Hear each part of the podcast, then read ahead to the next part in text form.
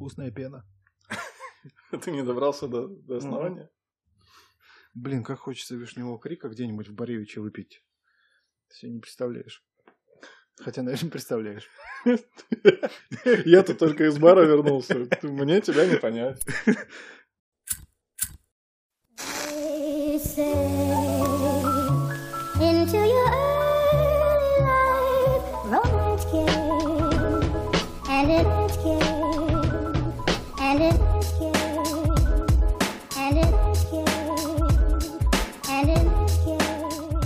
сегодня весь день убирал квартиру.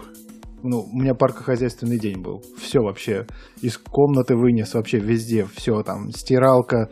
Сам в душ потом сходил. Мусор выкинул. Ну, то есть все было идеально. Возвращаюсь обратно в комнату. Смотрю на окно. На вытертом окне два следа голубиного говна растекаются. Хотелось просто сесть и заплакать, наверное, в этот момент. Или насрать на голову головы. Вспоминается реклама Red Bull на эту тему. Помнишь? Да, такое? да, да, да, да. А что это такое? Что я курю?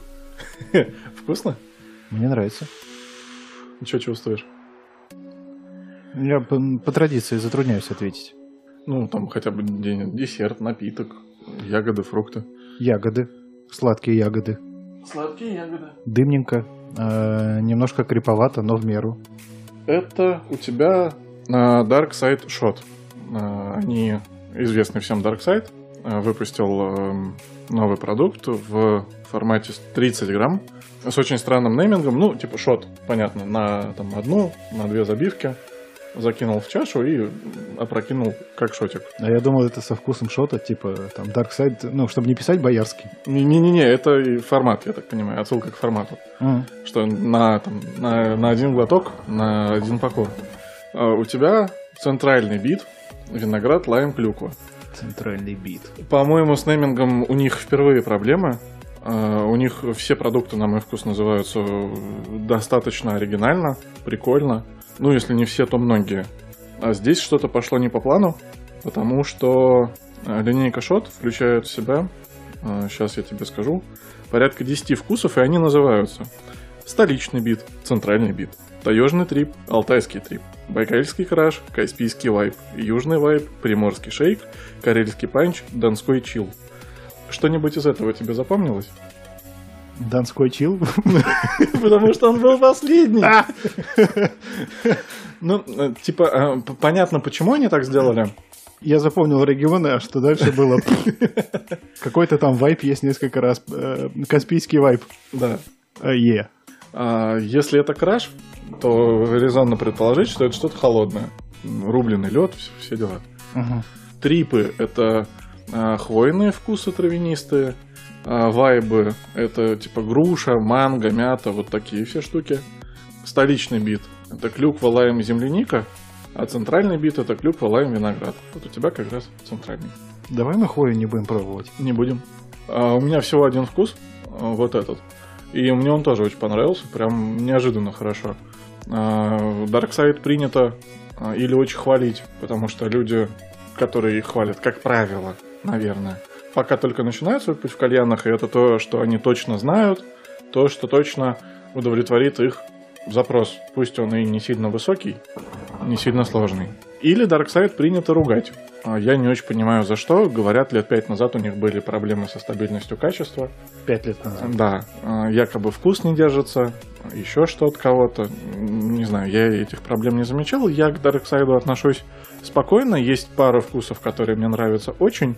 И взял новую линейку, она прям приятно удивила. А у тебя что? А у меня в другая новиночка. На, попробуй. Это тоже Dark Side? Ты не представляешь, насколько точный вопрос ты задал. А, Мы с тобой как-то упоминали табак Smoke Angels, когда говорили про Root Beer. Это компания, которая промоутирует и вроде бы как создал кальянный блогер, один из самых известных на Руси, John Calliano. Так. Мы видели его с тобой в жюри на Hookah Club Show, например. Smoke Angels выпустили, вышли э, в мир в декабре прошлого года. Выпустили 4 вкуса, что очень странно для рынка. Ну, не то чтобы странно, очень необычно, потому что хотя бы обычно заявляют там вкусов 15, чтобы охватить как можно больше аудиторию. А, мало ты имеешь в виду. Да.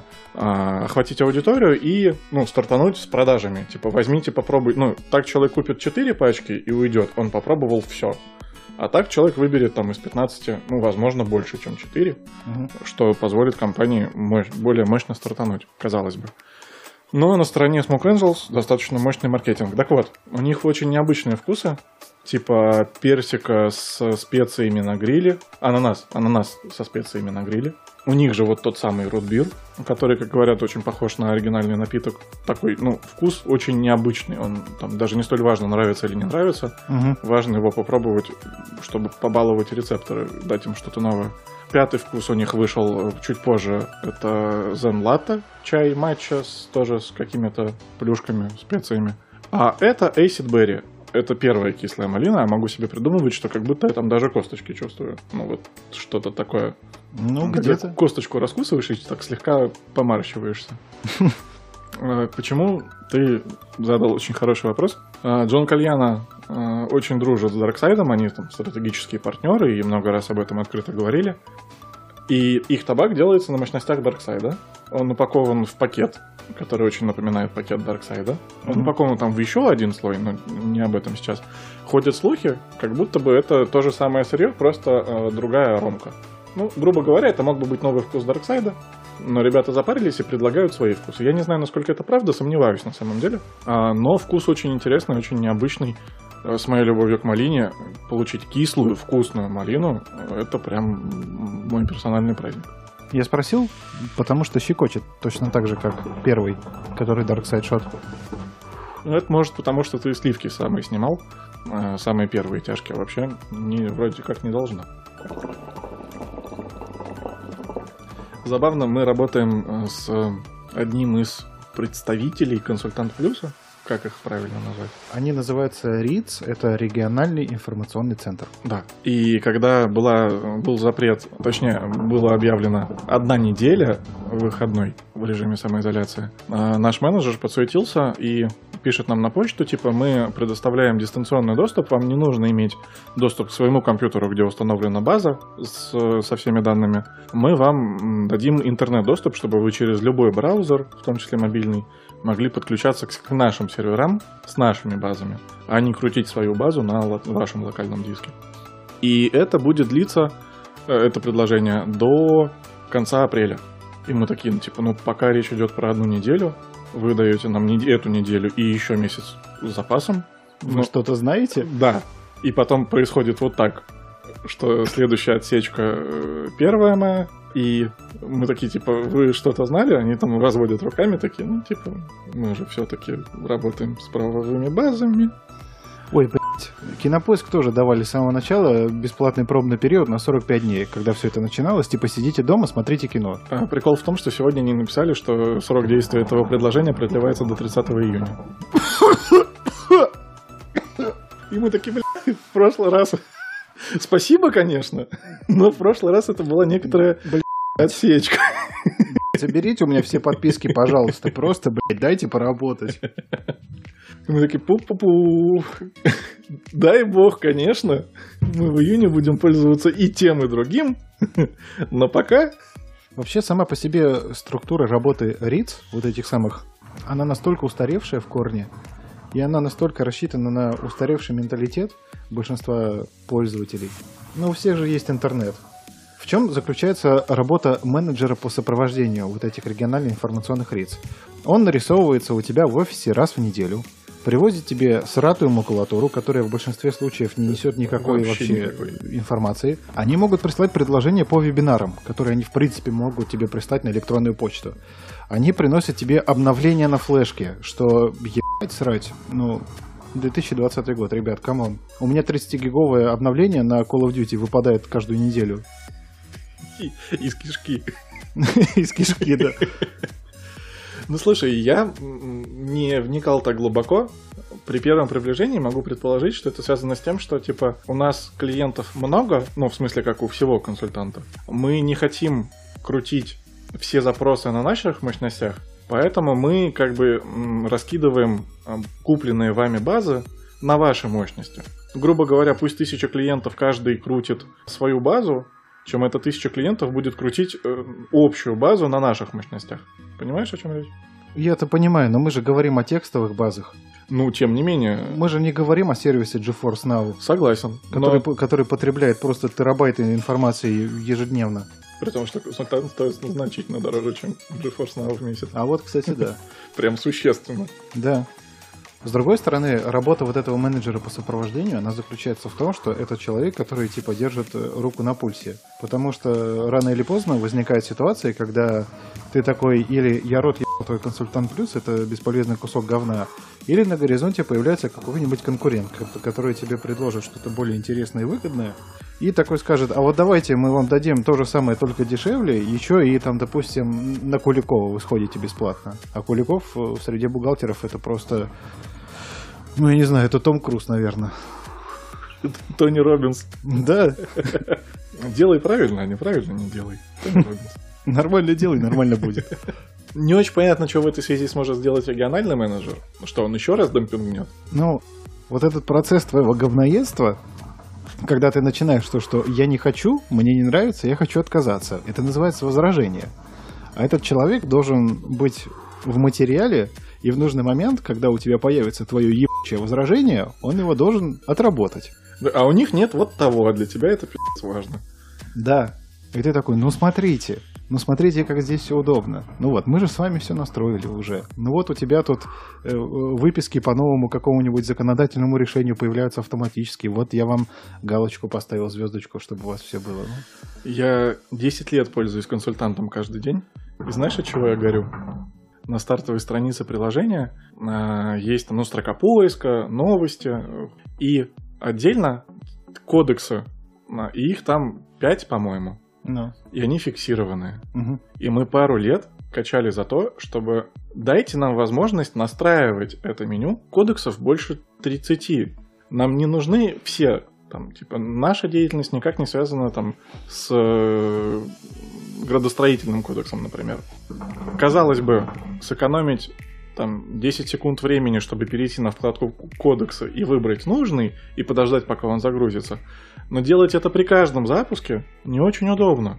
Это же, ну, типа, несложно. Я могу в Яндекс Такси там выбрать несколько адресов поездки и менять их местами. Почему я не могу менять местами кодексы? Ну, ты говоришь о компании Яндекс, которая развивается быстрее, чем ты и я, Вместе взятые. вместе взятые, да, на одной чаше весов, а на другой чаше весов консультант плюс. Но это же правда не кажется сложной задачей. Абсолютно нет. Я же, ну, там, типа, не прошу, чтобы мне, я не знаю, вынесли отдельный ярлык с кодексом, что тоже, типа, сверхзадача. Во многих подобных э, вопросах все решается грамотным менеджментом. Если, условно говоря, там к власти какого-то регионального риска придет менеджер, который скажет, я сейчас переверну игру, они реально это сделают. Вопрос воли. Нам говорят о том, что мы обращаемся в консультант плюс, они говорят, что ничего не могут с этим поделать. Серьезно? Вот с этим ничего не могут.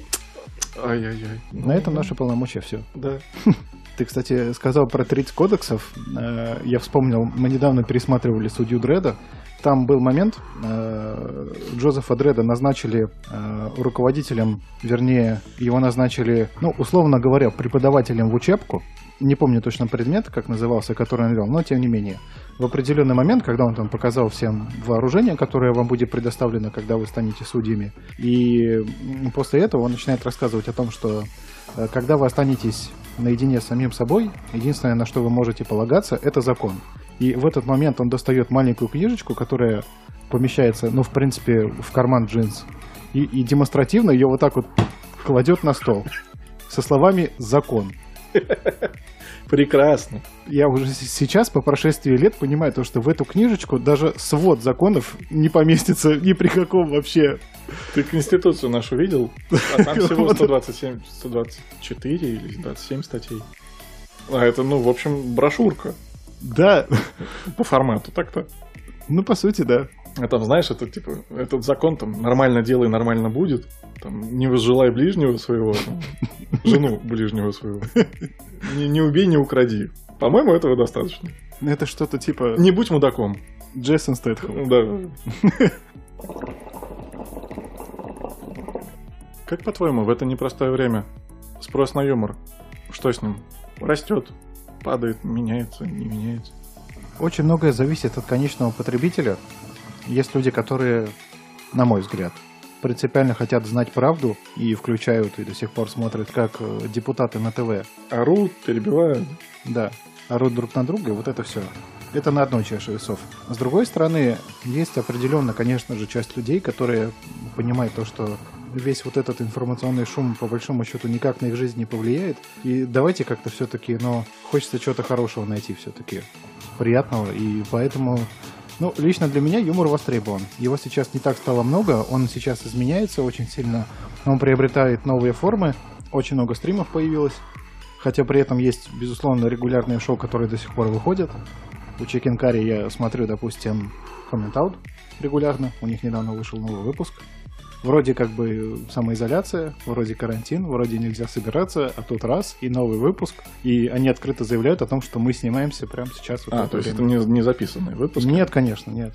Потому что мне- я на ютубе недавно наткнулся на одного автообзорщика, который такой, мы прилетели в Испанию на тест-драйв вот этого автомобиля.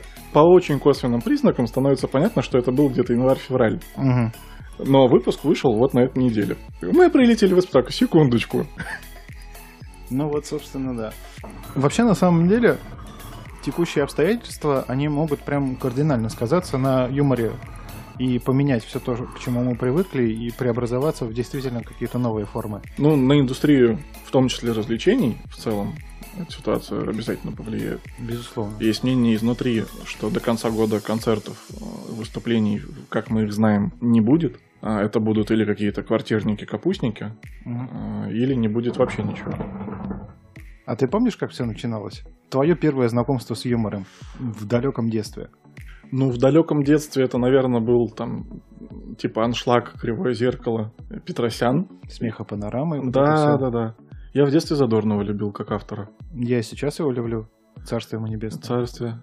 И меня по итогу, как ни странно, при всей моей любви к нему тогда, э, он запомнился как человек, рассказывающий про тупых американцев. И мне самому обидно от того, что у меня остались вот такие воспоминания. Он же знаменит и хорош далеко не только этим. Но такое ощущение, что он этим заканчивал э, карьеру, или я перестал за ним следить в этот момент. И это последние э, впечатления, которые я о нем помню, и они как будто самые сильные. Насколько я помню, он больше заканчивал в исследованиях языка. Он написал несколько книжек о словообразовании, о том, откуда те или иные слова появились. Я не знаю, насколько это достоверная информация, но при этом наблюдать за этим очень интересно. А потом, после вот этого всего, после КВН, всех, ну, КВН и сейчас существует, но он, опять же, совершенно не такой, как он был 20 лет назад. Э, В определенный момент появился Comedy Club. 2005 год. Ну, точную цифру не назову. Но смысл в том, что тогда это было что-то прям вот вообще, ну, срыв башки. Это мстители от мира юмора. Да, Все лучшие комедианты, которых ты знал, любил и помнил, в том числе во многом по КВНу, собрались вместе. это были люди, которые не боялись шутить, не боялись высказываться. Там было много оригинального юмора, много пикантного юмора. Нецензурщина появилась, а это вот так, ну, на это был спрос в любом случае. Ты на это смотришь и задаешься вопросом, а действительно, так Это можно было? Что-то новое, что-то дерзкое. А сейчас потихонечку уже появился стендап, даже не появился, появился он еще до моего рождения, а популяризировался массово стендап. В интернете стали появляться спешалы. Изначально, конечно же, это были западные юмористы преимущественно.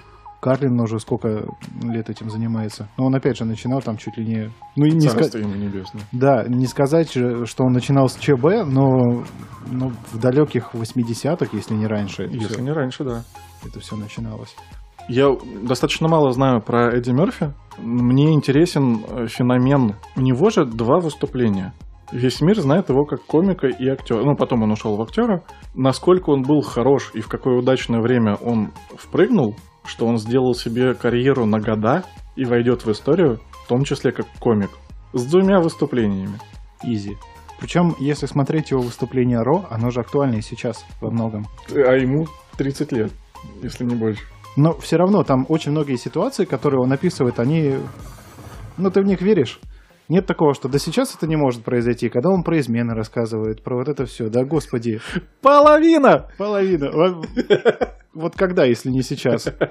Когда есть мету, когда есть э, все истории про, с бракоразводными вот этими всеми делами, вот скандал Эмбер Хёрд и Джонни Деппа, когда еще, если не сейчас?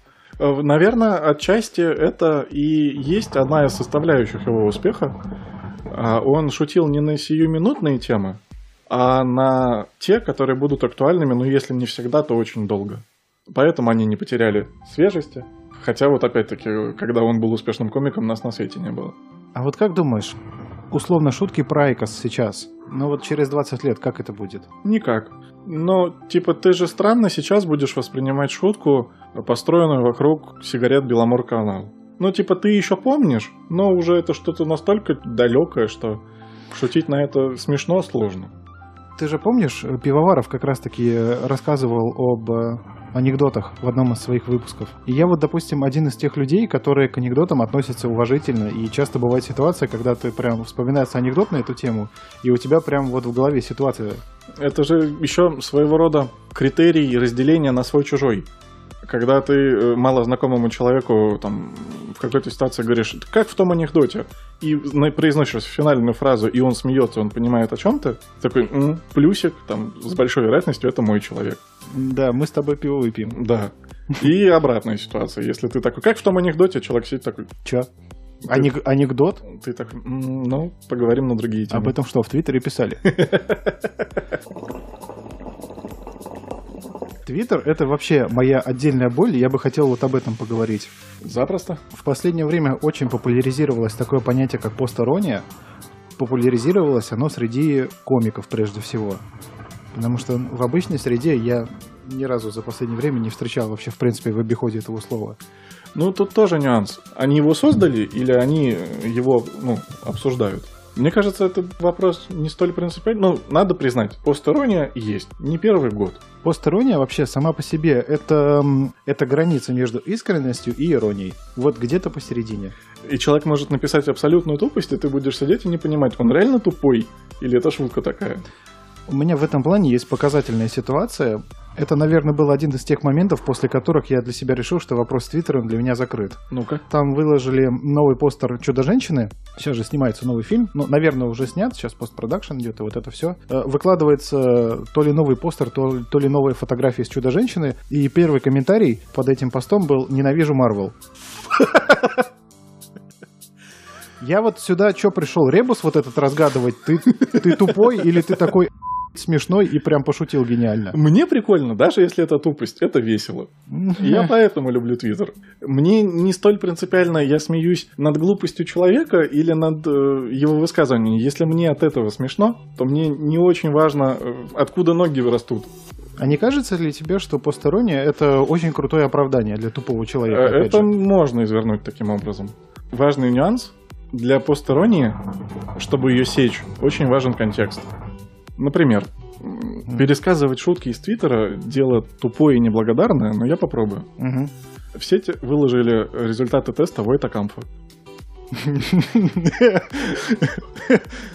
Вот это как раз-таки хорошая шутка, на мой взгляд. Ну, важен контекст. Но ненавижу Марвел, это же вообще про другое, понимаешь? Так, а человек, который не сечет, кто из них кто, у тебя есть такой знакомый приятель, как минимум, Мгм. Который может пойти на финальных Мстителей, не вдупляя, что там происходит. Вот этому человеку не все равно, DC, Marvel, кто-то третий. Он пришел за впечатлениями. Так он и прочитает такой, ну ок, и Да. не, не поймет даже ничего. Да. Я читаю, и у меня горит прям. Да улыбнись, это же, ну это забавно. Ой, я не знаю. Еще пример. Слышал скандал недавний с э, Ланой Вачовски? Про красную таблетку. Да. Ну-ка, ну-ка. Ну, напомню предысторию. Илон Маск выложил твит «Прими красную таблетку». В комменты пришла, Дочь Трампа. да, которая попутно его же там какой-то помощник, которая такая типа «Да, поддерживаю». И вырывается в тред Лана Вачовски, бывший брат Вачовски, который то пишет буквально «Идите вы все нафиг». И из-за этого у нее бомбит пукан, и, как это принято, общество моментально разделилось на те, которые, ну, что ты орешь, и те, которые, да, не смейте трогать нашу матрицу. Один из первых комментариев, смотрите, какое совпадение, э, девушка-однофамилец заступилась за режиссера. Ну вот важен контекст. Определенно, да. Ну, вот ситуация с Марвелом один в один. Человек тупой, что он реально принял ее за однофамильца. Потому что я знаю, что «Матрицу» сняли братья Вачовски. И не знаю всего остального контекста. Вообще, в целом, активную аудиторию интернета можно разделить условно на две группы. Ох, давай. Активную, Давай, давай. основная. Это те, которые оскорбляют, и те, которые оскорбляются. Ну, Как тебе при такое? таком, знаешь, так всех людей, все люди делятся на два типа. Это не связано с юмором, твиттером и чем-то еще. Нет, я как раз таки говорю о том, что появляется новость. Например, о том, что новая русалочка будет чернокожая. И начинается. Половина выйдет, э, естественно, с какими-то там шутками-прибаутками, чтобы разжечь вот тех. А вторая половина типа, а какого черта? Вы своими чернокожими руками лезете в мое детство. Да, в мое детство. Но, ш- но ты не согласен? Я делю для себя пользователей соцсетей в целом немного более подробно. По моим наблюдениям, Я говорил именно об активных пользователях. Это те, кто пишут комментарии. а если я активный потребитель контента, но не оставил ни одного комментария, я считаюсь активным пользователем? Ну, я бы не сказал бы. Я в комментарии не хожу вообще никогда. То есть Ну, ты не я- активный пользователь никакой соцсети? Я, не пишу комментарии. Ну, это Я- же не я м- делает тебя менее активным. Я могу написать комментарий другу или человеку, которого я знаю. Да. Ну, то есть м, контекст достаточно прозрачный. Я не пойду никуда э, в какие-то публичные паблики, чтобы шутить, или чтобы что-то писать, или чтобы что-то доказывать. Или вот как, например, э, выходит э, любая новость про Last of Us, и начинается «Вот, опять ЛГБТ драч главный провал года, и вот это все. Ну, В моем понимании, потребитель контента это тоже активный участник. Как минимум с него падают просмотры, как в отдельных соцсетях там это монетизируется и так далее. Поэтому я делю для себя так. По моим наблюдениям, это крикливое меньшинство. Меньшинство. Меньшинство. Очень поверхностный пример. Ролик на Ютубе собирает миллионы просмотров. И самый залайканный коммент, о чем бы он ни был, ну, ну 500 лайков там стоит. Ну, тысяча. А ролик посмотрел миллион человек. Но если так рассуждать, то ну, в этом есть логика. И, как правило, насколько я могу судить, это крикливое меньшинство и формирует мнение. А Пример с Тодоренко э, служит этому иллюстрацией. Когда она ляпнула то, что ляпнула, и вокруг нее разверзлась травля. Мгм. Тема скользкая. В общем, а, крикливое меньшинство подняло вой на тему того, что что ты мелешь, ты ничего не сечешь, у нее посыпались рекламные контракты. Пример уникален тем, что в течение недели она сразу извинилась и в течение недели выпустила фильм о том, что она сделала для того, чтобы не быть жертвой насилия, и пожертвовала 2, что ли, миллиона рублей в какой-то фонд поддержки. И э, опять-таки э, были крики на тему того, что она переобулась в полете, она спасает свою карьеру. Были люди, которые приняли ее извинения, такие, ну вот типа ты там ляпнула, ошиблась, исправилась. Деятельно исправилась. Пожертвовала деньги, популяризируешь эту тему. Прикольно. С каких пор я должен извиняться перед кем-то в интернете? Что это вообще за бред? Это ты как не медийная персона так говоришь. Я как не медийная персона тебя понимаю. А когда у тебя отваливаются многомиллионные рекламные контракты, наверное, есть смысл ситуацию исправить. Нет, это понятное дело, то, что для медийной персоны любое появление в интернете может пагубно сказаться на его карьере. Неважно, что он скажет. Вообще любое. Ты никогда не знаешь, откуда тебе прилетит. Придут люди, обидятся, а твоя компания поймет, что это, допустим, ХЦА, и скажет, а иди-ка ты нахер с такими мыслями. И все. И, а ты потом объясняешь, что да это постерония, да вы что, я же пошутил. Нюансики. В продолжение этой классификации э, есть люди, которые, как мы с тобой, просто смотрим и не открываем комменты и уходим дальше. А есть своеобразные воеристы. С их молчаливого одобрения это все происходит. Прозвучала фраза, полетели комменты на тему того, что ты не права, так нельзя, ай-яй, мы тебя распнем. И есть молчаливое большинство, которое читает эти комменты, в отличие от нас с тобой, и такие, ну типа, «Хм», и уходит. Если будет больше людей, развивающих дискуссию, есть вот одно мнение в комментах.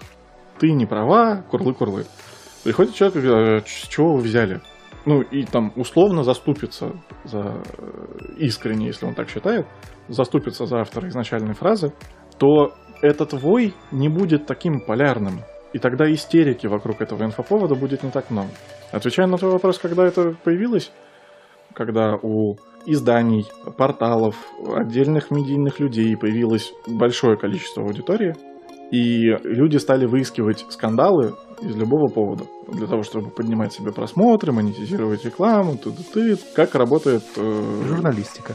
современная журналистика, да. Мгм. Мы не ищем факты, мы громко кричим по совершенно любому инфоповоду Причем зачастую бывает так, что инфоповод вырван из контекста абсолютно. вообще. Когда берется кусок фразы, ставится в заголовок, естественно, это работает как кликбейт. Да. При- Приходят люди на трафик, а на деле выясняется то, что да нет, там вообще все не так было.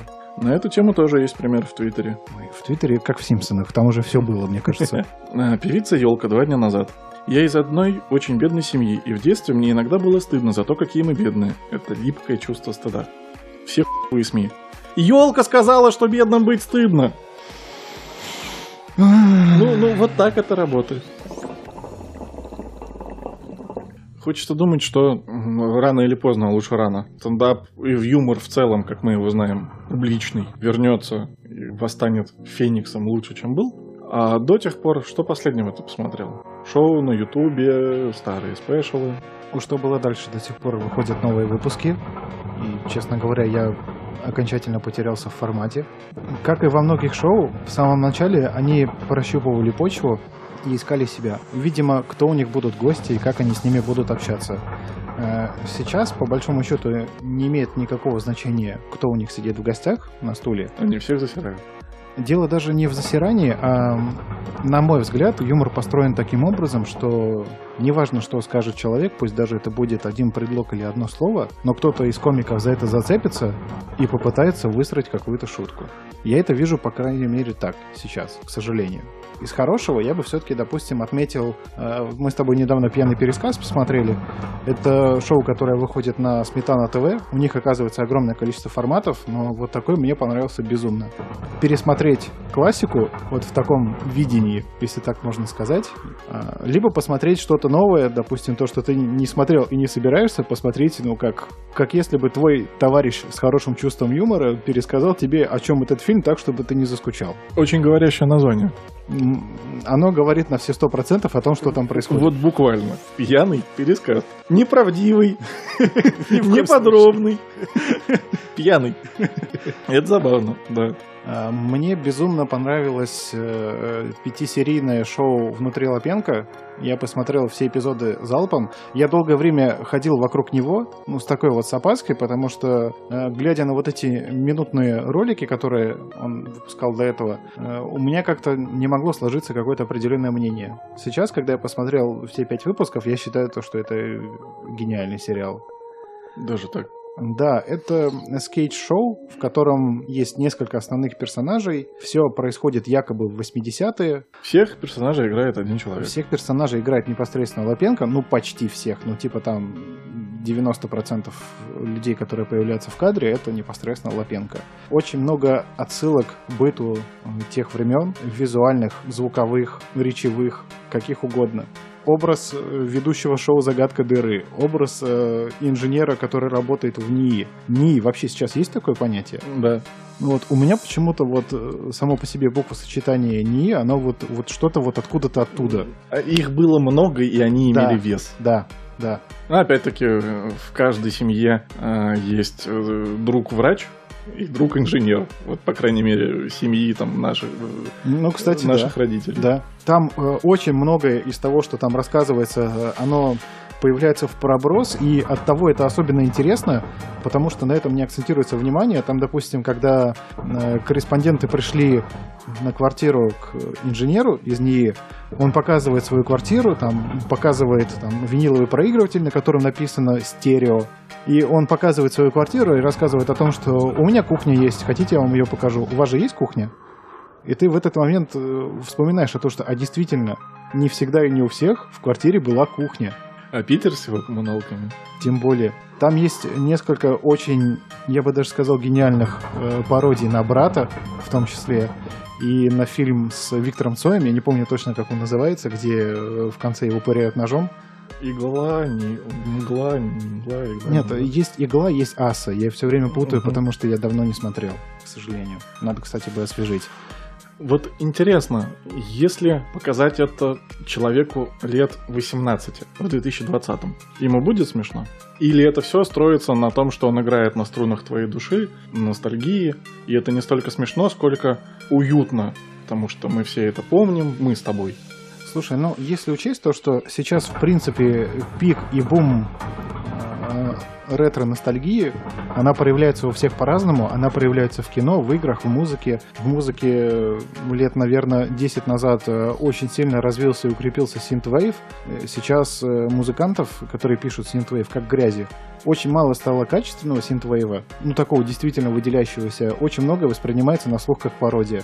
Но тем не менее, это есть, это потребляют, и этого очень много. Ты вон послушай альбом Weeknd а, там половина, ну это во многом Да. синт. Да. И массовые примеры, очень странные дела, целиком построены на этом. Да?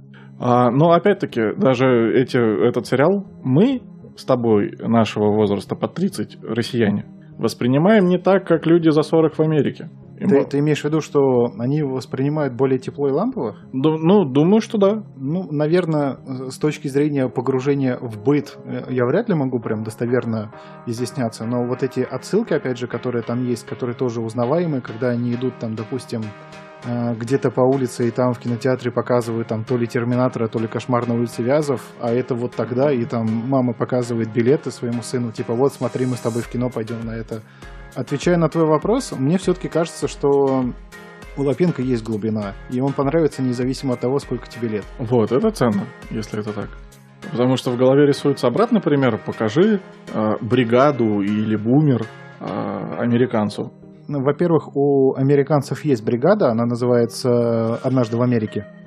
Если ты Она же не пророссийский будет 90-х, не пророссийских бандитов из 90-х. не пророссийский, но если ты посмотришь э, когда-нибудь «Однажды в Америке», вот так вот прям усидчиво и вдумчиво, ты поймешь, что бригада, она взята почти полностью оттуда. Но она взята настолько грамотно, что ты не видишь то, что это что-то зарубежное, а ты видишь в этом условно там какие-то наши 90-е с бандитами, с разборками, там Про- э, вагоны пизжи. Вот это. Противоречу сам себе. Условное лицо со шрамом в России смотрится прекрасно. Да вообще отлично смотрится. Хотя, казалось бы, там тоже 70-е, Америка. Э, В общем, в среднем мы мало что об этом знаем, очевидно, мы там не жили, а при этом не, мешает погрузиться в контекст. Есть очень многие люди, которые воспринимают философию Тони Монтана как вообще там свой жизненный кодекс. Мало что можно сказать, вернее, много наоборот, что можно сказать об этом человеке и о его философии, но тем не менее. Я недавно задумался над тем, что мне а, Лига плохих шуток на Чикенкаре не нравилась в обычной жизни, Так. но спустя два месяца самоизоляции тупые шутки заходят очень хорошо. Вот прям максимально примитивные ванлайнеры. И я до сих пор не знаю, как к этому относиться, мне немножко страшно, как эта самоизоляция на мне сказывается, что я вот над этим готов смеяться. Ты знаешь, э, есть такой э, американский термин, называется guilty pleasure. Тоже верно. Грубо говоря, постыдное удовольствие. Да. Кстати, Джеймс Кэмерон недавно на эту тему высказался. Он сказал, что первая часть фильма «Обитель зла» — это его guilty pleasure. Вроде он весь такой плохой и неказистый, но вот что-то в нем такое есть. Ну вот как-то да. И я на него тоже смотрю такой, думаю, вроде структурно те же чужие. Ну то есть есть объект, туда приезжают морпехи решать вопросы и в итоге получают пи***. Чужие, по сути. Только не про чужих, а про зомби. Но да, есть в этом вот что-то теплое. А вот э, сейчас в интернетах появилось шоу «Женский стендап». Зачем это обосабливать отдельно? Я не понимаю. У меня нет ответа. Я задавался таким же вопросом и не нашел для себя ответа. А я готов делить юмор по категориям. Юмор политический, юмор ностальгический, форма подачи юмора, там, будь это миниатюра, монолог, ванлайнеры, те же Мгм. самые. А, но я не готов делить юмор по половому признаку. А вот это плохо или хорошо? Размышляя над этим, э, я подумал вот о чем. А, Для меня чужда проблема, проблемы феминизма и домашнего насилия. По очень простой причине. В моем кругу не было ущемленных женщин. Я рос среди женщин, э, которые часто были главой семьи, держательницами бюджета. Их не избивали, над ними не, над ними не было никакого насилия, видимого, по крайней мере. А поэтому до какого-то момента мне эти проблемы казались выдуманными. Сейчас об этом говорит так много людей, что я могу признать, что это действительно проблема, просто я ее не видел, я с ней никогда не сталкивался. Мгм. Возможно, женский стендап позиционируется именно как женский. Вот смотрите, женщины шутят. А, потому что они замечали большое количество шуток чисто для мужиков. Когда есть монологи про то, что там жена капает на мозг мужику за рулем, мужику, когда он приходит с работы, мужик шутит там про члены, мужик шутит про измены, Мгм. тому подобные темы, которые как будто бы в то время мужикам были более близкими. И они такие, а вот мы будем шутить о том, что смешно нам. А Если это правда так, ну что ж, возможно, это механизм привлечения к себе внимания. Когда мы шутим на самые разные темы, мы не можем определиться, что мы там шутим про что-то конкретное. Мгм. Условно, мы делаем больше упор на политику, больше упор на религию, больше упор там, на а, что-то задорное, провокационное. Мы шутим обо всем подряд, но чтобы привлечь к тебе внимание, мы говорим, что мы шутим, мы девочки. Понимаешь, о чем я? Когда нет а, какого-то повода по существу выделиться, ты пытаешься найти вторичные при- признаки для того, чтобы себя обособить, чтобы привлечь к себе внимание. Вы привыкли, что шутят мужики, мы будем шутить о том же самом, но привлечем к себе внимание за счет того, что мы девочки. Или, может быть, по-другому. Я вообще, в принципе, против сегментирования юмора. Я за качественный юмор, какой бы он ни был. Но нет ли такого ощущения, возможно, что просто у аудитории есть запрос, и мы с тобой о нем не знаем? Возможно, возможно. Опять-таки, я дал себе труд посмотреть э, несколько выступлений, которые умышленно позиционируются. Вот мы не просто пришли пошутить, развлечь, мы именно женский стендап. И я смеялся над частью шуток, которые показались мне смешными, не смеялся над теми, которые казались мне смешными, как и над любыми другими, независимо от того, кто их произносит. Вот, кстати, у меня уже созрел следующий вопрос. Я не нашел там ничего такого, ну, типа, чего бы я не понял. То есть это для меня или смешно, или не смешно, но нет ничего непонятного.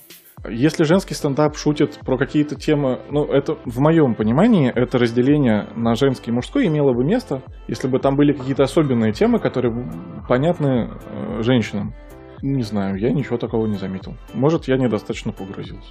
Ты вот сейчас затронул одну очень хорошую тему. Я несколько раз, когда был на различных стендап-выступлениях, очень многие стендап-комики перед началом твоих шоу, э, чаще всего это люди, которые на разогреве, они выходят на публику, э, начинают формировать ожидания, рассказывать о том, что сейчас будет, о том, как на это все реагировать. Там кто-то говорит то, что не снимайте, не фотографируйте, это хуй с ним. Это вопрос материала. Меня больше смущает вопрос, когда комики на сцене призывают к тому, что всем нужно смеяться. Типа, когда вы смеетесь, артист раскрывается, ему так становится проще, и вот это все. Но с другой стороны, может быть, если аудитория не смеется, может быть, у тебя проблемы с материалом? Я просто, ну, вот я эту позицию, честно, не понимаю. Часто хожу на стендап-комиков, на питерских, в частности, очень много, которые мне действительно интересны, но вот этот тезис, я, он у меня в голове не укладывается. Ну, я, допустим, ходя на стендап-выступление, я хожу заряженный. Я сюда пришел хорошо провести вечер, я хочу посмеяться. Есть, допустим, как Костя Широков, хитрый краб. Вот. Как он делает, Первый пример в голове. Э, Это реверсивная психология. Он выходит и говорит о том, что, друзья, вы просто сейчас зря потратили деньги, это будет худший вечер в вашей жизни. Мне вас очень жаль. А дальше идет просто. Да, чтобы тебя как-то приземлить. Вот твой этот заряд, что сейчас давайте, я готов развлекаться, впечатлите меня.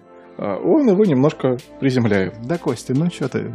Ну, я же знаю, что ты лучший. Он же пришел мне в голову по вопросу позиционирования. Если помнишь, когда мы были на нем на его выступлении в последний раз, он построил вот ту же самую мысль другим образом. Он говорил о том, что мы съездили с Амвелом по городам России. Была запись, и мы обратили внимание, что там, где мы записывали на видео, а, люди видели в зале камеру и вели себя сдержанно. Шутки смешные, мы знаем, мы их обкатывали. Люди э, в залах, где камеры не было, смеялись на взрыв. Там, где камера была, они улыбались уголками рта. Мы связываем это с тем, что это, ну, люди понимают, что будет запись и боятся выглядеть глупо, нелепо, некрасиво. Поэтому, чуваки, расслабьтесь. Если смешно, смейтесь. Подчеркиваю, если смешно, смейтесь. Так, э, нет, подожди. И это здравый подход. Да, но только вопрос, это опять же мы возвращаемся к формированию ожиданий. Да. Артисту прежде всего нужно выйти и объяснить, что здесь происходит. Мы здесь снимаем не уголовное дело, чтобы потом пришли как за одним известным юмористом, якобы, а мы здесь снимаем шоу, потому что мы хотим выложиться на Ютубе и рассказать большему числу людей о том, что здесь произошло. Поэтому расслабьтесь, кайфуйте, нравится кайфуйте.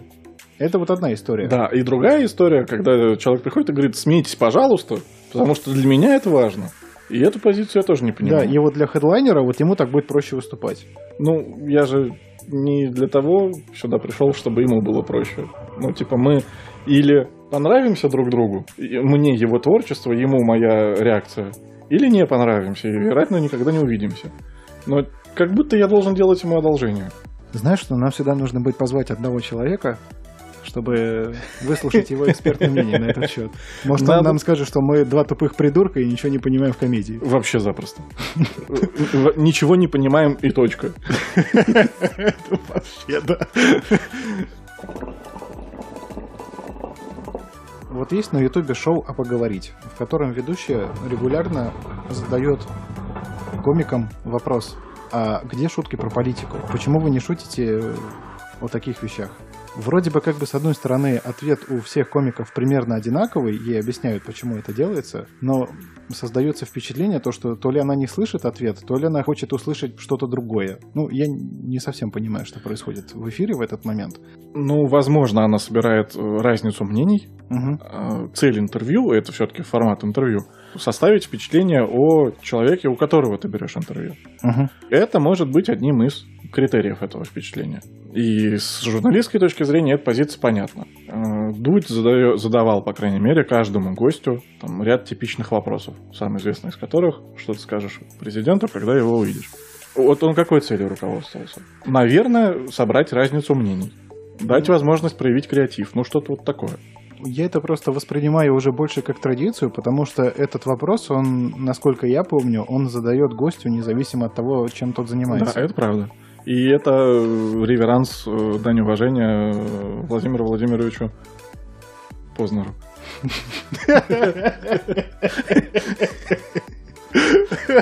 МХАТ! Ты не видел свое лицо. Ой, господи, это было блестяще. Возвращаясь к вопросу, политический юмор, насколько он вообще, на твой взгляд, востребован? Двоякие впечатления. У меня он не востребован нисколько. У меня есть просто смешные шутки, и мне глобально не очень важно над чем смеяться. У Щербакова есть классные шутки про бомжих и говно. Они прям веселые. А, Есть э, шутки, где важен контекст. Есть шутки, где важна образованность. Есть просто шутки на всегда актуальные философские темы, и они тоже бывают смешными. При этом я часто слышу извне, как будто людям не хватает политического юмора. Я не понимаю, с чем это связано. Ну, в смысле, можно подвести хер к носу и сказать, что чем хуже ситуация в стране, тем больше хочется выпустить пар, и не просто выпустить, а целенаправленно. Они с нами вот так, а мы в, обме- в ответ их обстебем и посмеемся над этим. У меня есть ощущение, то, что юмор, как и многие художественные произведения, он чаще всего основывается на ассоциировании себя как зрителя с повествующим. Возможно. За- Замечал же, что очень часто у них есть связующая фраза «была у вас такая ситуация, когда?» И дальше описывается некая ситуация, которая могла произойти с большинством людей. То есть, условно, ты как слушатель или как зритель, потребитель контента, ты смотришь на выступающего и такой, блин, мы с ним не настолько расходимся, мы с ним во многом очень схожи, как люди там в каких-то ситуациях жизненных, в каких-то взглядах. И, возможно, у тебя есть какая-то сформированная позиция на этот счет, и вот, ну, все-таки хочется услышать зрителю, а все-таки, а что он думает по вот этому вопросу? Потому что может случиться такая ситуация, что вот здесь вот мы разойдемся, как в море корабли, и все. И дальше никакого взаимодействия, ничего общего у нас не будет. Или в чем-то другом все-таки может быть, не знаю. Ну, я это себе так объясняю. Возможно. Есть ли у рыбаков спрос на шутки про рыбалку? Так мы же говорим не про рыбаков. Ну, я человек далекий от политики. У меня нет запроса на политические шутки. Ну, вряд ли, давай будем откровенными, вряд ли, допустим, в Хопхэт регулярно ходят депутаты. Вряд ли. И они такие, давай, мочи! Что характерно, есть теория о синдроме, сложный конструкт, а, что объекты шуток часто сами эти шутки шутят. А анекдоты про тещу очень любят тещи. М, Но элемент самоиронии, элемент отделения себя от стереотипной, э, неважно. Ходят слухи, я не знаю, насколько это правда, о том, что депутаты очень любят, в частности, Семена Слепакова за его политические песни. Условный «Газпром» заказывает его на корпоративы, чтобы он обязательно спел песню про «Газпром». Вроде как смеются над нами, но смешно нам. Поэтому ходят ли депутаты в условный хоп-хэт? Ну, типа, вряд ли это критерий. Можно предположить, что в Хопхэт не ходят и служители церкви в массовом количестве. Но религиозные шутки тоже там не шутятся. Они не шутятся по понятным причинам. Опять же, мы возвращаемся к той аудитории оскорбленных людей, которые где-то что-то услышали, поняли это все по-своему, не видя в этом контекста то, что это шутка. А вот, мне кажется, мы пришли к ответу. Так. Религия, например, это та тема, э, где есть полярность мнений. Безусловно. Как и в политике. А вот как будто бы нет. Как будто бы все недовольны. По крайней мере, все среди тех, у кого есть политический запрос на политический юмор, они все недовольны. И они все ожидают, э, ну, что комик встанет на их сторону. Мгм. А с другими скользкими темами такого нет, потому что нет единства слушателя. Очень сложно оскорбить кого-то из зрителей, ну вот средних зрителей, посещающих выступления, политической шуткой. Ну, да, согласен. А религиозный запросто. Очень сложно оскорбить кого-то шуткой про плохие дороги в вашем городе. Хотя это тоже, в общем, од- один из, ну, таких... э, Ну, короче, э, один из элементов базовой программы. Я на самом деле никогда не задумывался. Вот я тоже сейчас впервые, твои рассуждения меня натолкнули. Как известно, в споре рождается истина. Вряд ли кто-то выйдет из зала, потому что была шутка про то, что депутаты воруют. И он такой, нет, я не согласен, я негодую, я не буду это смотреть. Выкрикнет что-то комику и уйдет. Ну, минимальный же шанс на это. Ну, давай рассуждать. Вообще, почему зритель, в принципе, может уйти из зала? Потому что затронули что-то личное. Потому что он настолько ассоциирует себя с объектом шутки, что воспринимает это на свой счет. Ну, вот, наверное, и ответ. Ну вот, я, да, к этому и подвожу. Хорошая мысль. Можно было сказать аминь и закрывать нахуй подкаст. Меняем чашу. Почти сорвалось с языка. Что именно? Не скажу. Да ладно, а чего? Меняем правительство? Как в том анекдоте. Что будете брать? Мы будем брать Иерусалим. Меняем чашу. Меняем.